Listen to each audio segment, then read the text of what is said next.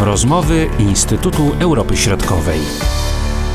Witamy Państwa w rozmowach Instytutu Europy Środkowej. Marcin Superczyński i Konrad Pawłowski. Witam Cię, Konradzie. Dzień dobry. Rozmawiamy o wydarzeniach w Serbii, z którymi mamy do czynienia już od półtora miesiąca, można powiedzieć, a właściwie prawie dwa miesiące trwają protesty, cykliczne protesty w Serbii po tragicznych wydarzeniach, do których doszło właśnie na początku maja. W dwóch oddzielnych wydarzeniach zginęło kilkanaście osób. Sprawcami zabójstwa byli młodzi ludzie i ofiarami także. Jakie było podłoże tych wydarzeń i dlaczego ma to dzisiaj znaczenie polityczne. Doszło do wydarzeń, które były szokujące dla serbskiego społeczeństwa, bo jeżeli 13-latek wchodzi do własnej szkoły i zaczyna strzelać do, do swoich kolegów, koleżanek, także do ochroniarza, który w tej szkole pracował, który zginął właśnie to, w tym tragicznym wydarzeniu 3 maja, no to to nasuwa wiele, wiele pytań. Ale następnego dnia, y, po tym pierwszym szokującym wydarzeniu, następnego dnia, 4 maja, miało miejsce kolejne wydarzenie bardzo podobne. W tym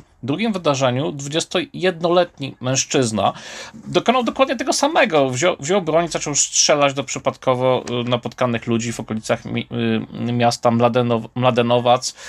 I y, w zasadzie pytanie dlaczego, to jest pytanie o pewnie z zakresu tak, no, stan zdrowia psychicznego tych konkretnych osób, bo takie interpretacje najczęściej się pojawiały. Tutaj nie, nie miało to związku z polityką. Co prawda prezydent Vucic twierdził, że ten mężczyzna, który dokonał tego drugiego zamachu, miał koszulkę, gdzie y, podobno z jego, z, z, tej koszulki można było odczytać, że, że jest zwolennikiem jakichś powiedzmy faszystowskich idei, ale to zostało szybko odrzucone jako przeinterpretowane, czy trochę na siłę wymyślony kontekst. To po prostu jest kwestia, e, kwestia jak ja rozumiem, indywidualnych zaburzeń psychologicznych, e, efekt pewnie jakiś, e, co się pojawiło w przypadku tego chłopaka w szkole, jakich, jakiegoś powiedzmy nacisków ze strony współ, współkolegów, czy, czy jakieś powiedzmy, być może to się pojawiało jakieś kwestie dręczenia w szkole tej osoby.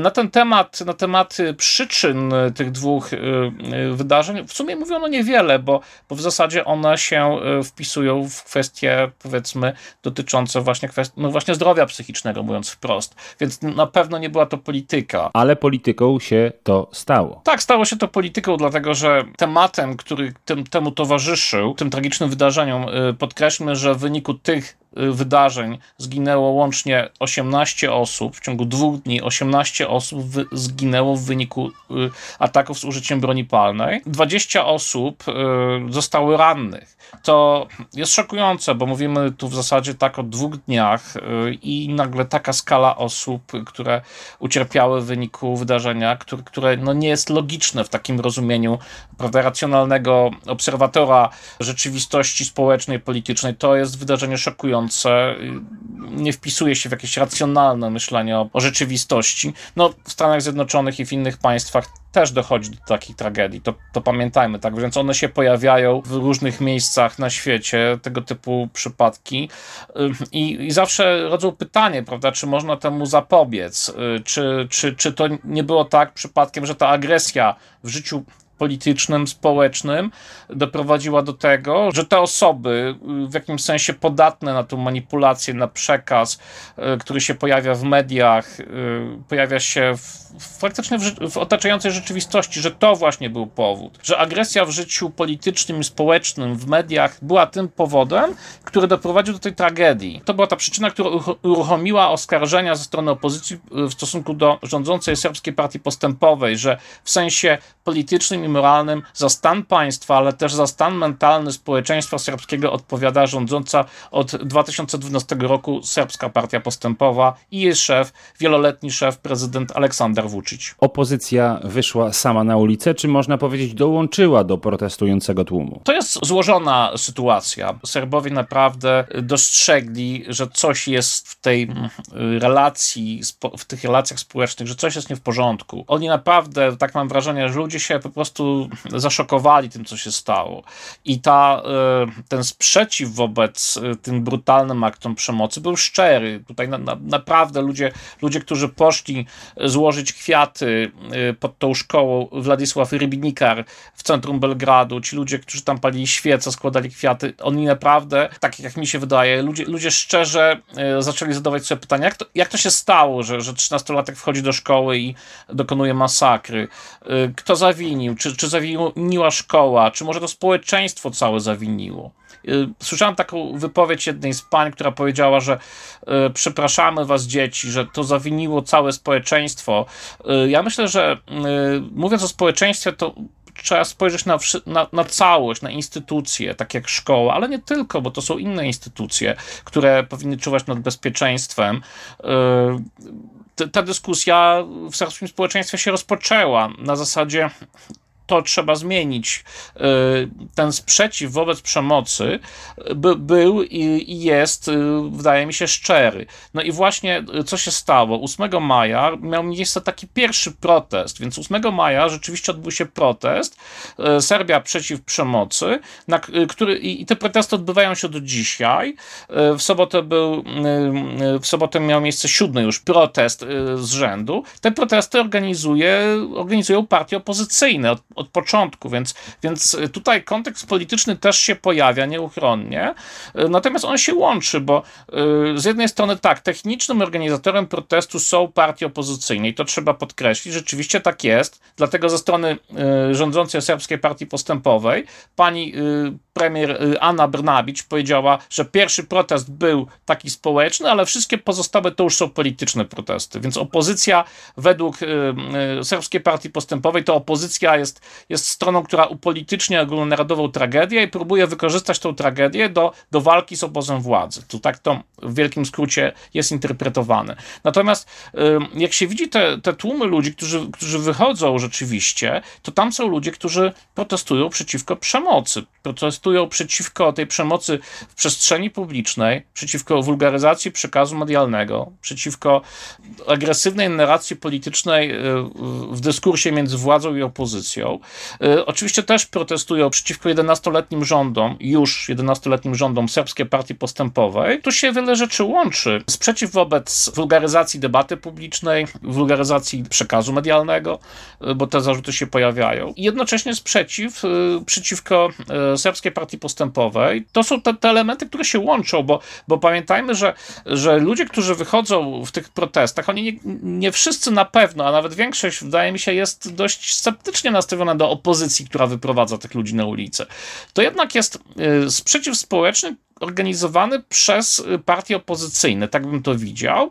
Y, opozycja to po prostu jako ten techniczny organizator jakby ułatwia, ułatwia tym osobom, żeby mogły wyartykułować swój sprzeciw. Natomiast też no, nie, nie bądźmy tutaj ślepi. Im dłużej to trwa, to tym bardziej no, te protesty są polityczne, to jednak nie da się tego rozdzielić, bo, e, bo rzeczywiście jest tak, że jest ten sprzeciw, czy te początkowe e, protesty miały charakter takiego e, powiedzmy moralnego potępienia otaczającej rzeczywistości, tak bym powiedział. Szczególnie ten pierwszy protest 8 maja, on miał bardzo specyficzny charakter, bo to był milczący protest. Ludzie maszerowali w spokoju, w milczeniu.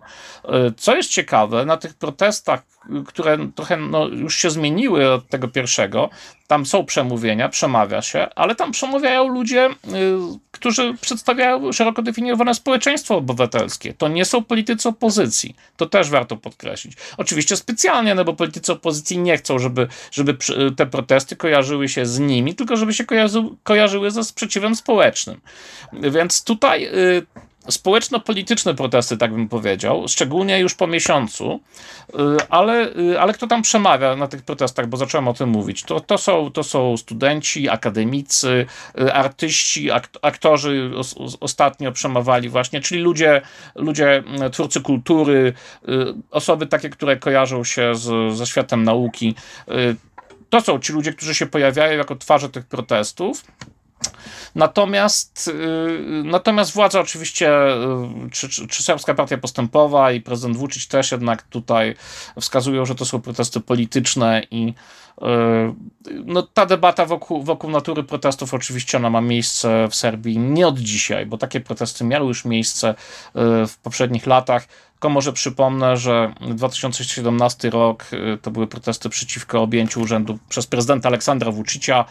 No i najdłuższe protesty to były protesty 1 z 5 milionów przeciwko Serbskiej Partii Postępowej prezydentowi Vuciciowi. To były protesty, które trwały dokładnie od listopada 2018 do marca 2020. Zatrzymały się z uwagi na wybuch pandemii, ale problem pozostał. To jest problem tej takiej zakłóconej tranzycji władzy, zablokowanej tranzycji władzy. Po prostu partie opozycyjne które organizują te protesty. Są to partie, które powstały, y, przynajmniej część z nich, y, to, to są partie, które y, powstały z rozpadu Partii Demokratycznej, więc to jest dalej Partia Demokratyczna, Partia Wolności i Sprawiedliwości, Partia Ludowa, ale oraz także takie ugrupowania tak zwanej zielonej lewicy. To są takie mniejsze partie, ruchy miejskie y, o charakterze powiedzmy lewicowym, ekologicznym także. I tutaj jednym z najważniejszych jest właśnie ruch Nie pozwólmy zatopić Belgradu. To jest taki ekologiczny, obywatelski ruch miejski. Jaki zatem będzie, czy też jaki może być efekt tych protestów? Co one przyniosą? To jest dobre pytanie oczywiście, natomiast y, wydaje mi się, że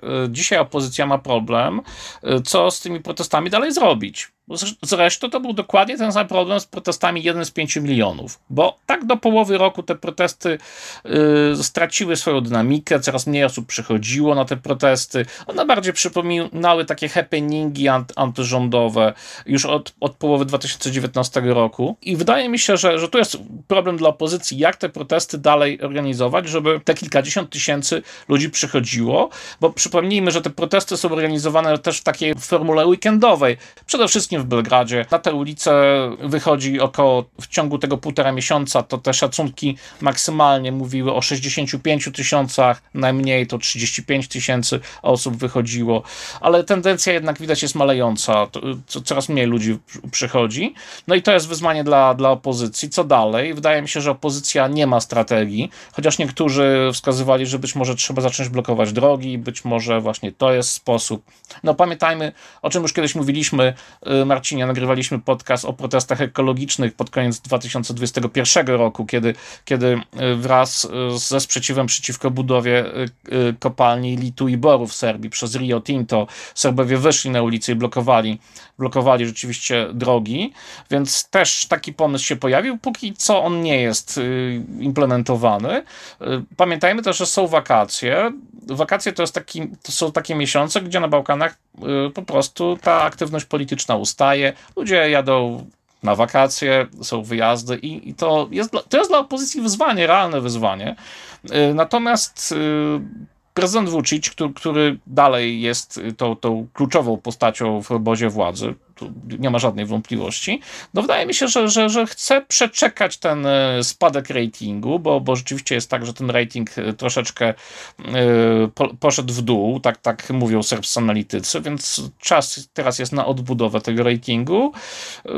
Nie widzę żadnej takiej realnej woli ustęp w obozie władzy w stosunku do tych żądań, które wysuwają protestujący. Zresztą te żądania też są dość miejscami no, daleko idące, bo wśród tych żądań jest na przykład przykład wezwanie, żeby telewizjom prywatnym, prorządowym, takim jak Pink czy Happy, y, odebrać tą koncesję ogólno, ogólnopaństwową, czyli zmniejszyć ich realny zakres nadawania. No to jest daleko idące jednak y, żądanie. Więc ci protestujący y, domagają się, domagają się odwołania członków Rady Organu Regulującego do Spraw Mediów Elektronicznych, REM, to jest, taki, to jest taka Krajowa Radia, Radiofonii i Telewizji szukając jakiejś analogii, domagają się zmiany kierownictwa e, radia telewizji Serbii, zakończenia e, takich tych programów typu reality show. Tam jeszcze są inne postulaty, jak na przykład zakaz publikacji mediów drukowanych, tabloidów prezentujących fake newsy, przemoc i agresję. No i bardziej takie typowe postulaty to jest dymisja ministra spraw wewnętrznych, Bratisława Gasicia i y, dymisja dyrektora Agencji Bezpieczeństwa Informacji Aleksandra Wulina, no z uwagi na powiedzmy taką polityczną odpowiedzialność rządu, te dwa organy jednak tutaj w kwestii bezpieczeństwa państwa odpowiadają, więc, więc to jest taka symboliczna odpowiedzialność.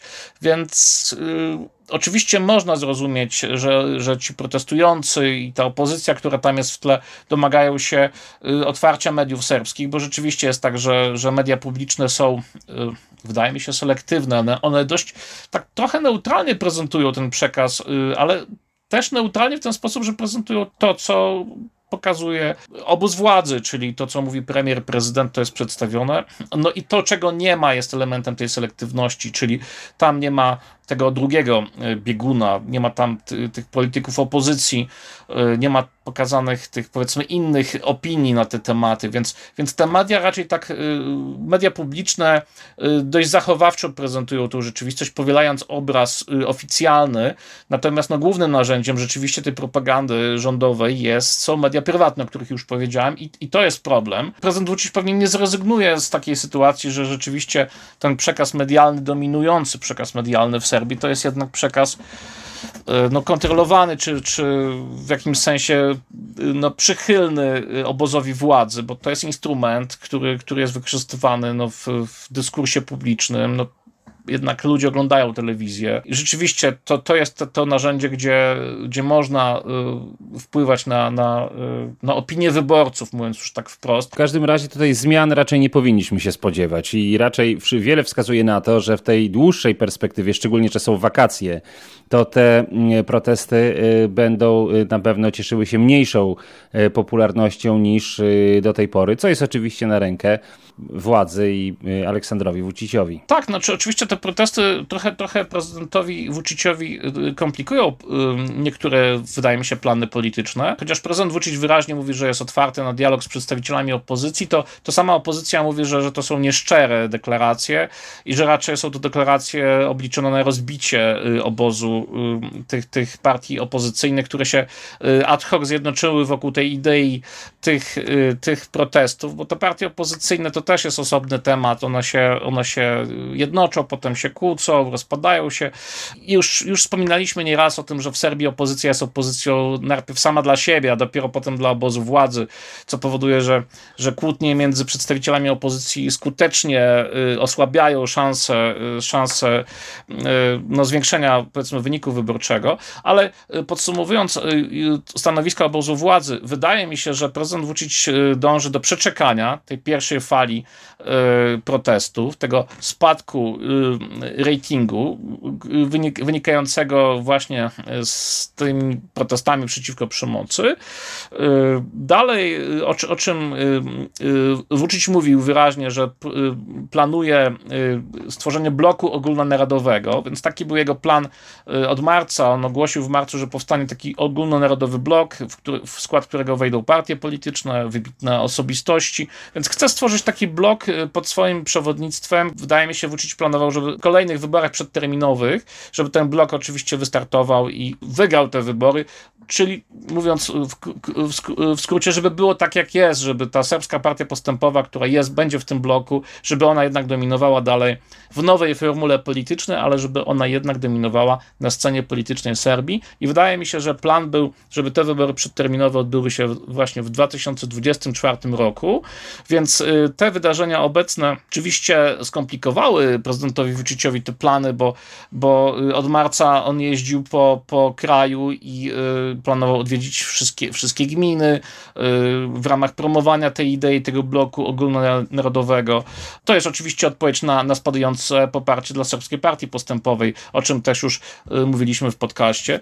Więc y, te protesty troszeczkę tutaj skomplikowały, ale wydaje mi się, że to jest mimo wszystko te kolejne miesiące, które przed nami, to, to są te miesiące, kiedy prezydent będzie stał, chciał odbudować tąpnięcie poparcia. Ja tylko powiem, że, że, że na początku y, prezydent Vucic sugerował, że mogą się odbyć przedterminowe wybory. We wrześniu takie się pojawiały wypowiedzi, ale one były bardzo enigmatyczne. Wydaje mi się, że, że, że Vucic nie jest zainteresowany wcześniejszymi wyborami od tych wcześniejszych, ale zaplanowanych na 2024 rok, bo te w 2024 roku one się y, połączyłyby się też z wyborami lokalnymi, więc to jest taka strategia typowa prezydenta Vucicia, żeby łączyć wybory, część, częściowe wybory lokalne, wybory, wybory parlamentarne, bo wtedy te tematy lokalne uciekają, a wszystko sprowadza się do kwestii polityki i Vucic jest liderem list, listy i to ma, ma swój kontekst taki no polityczny po prostu. Będzie to strategia na przeczekanie, tak mi się wydaje, a te wypowiedzi o wcześniejszych wyborach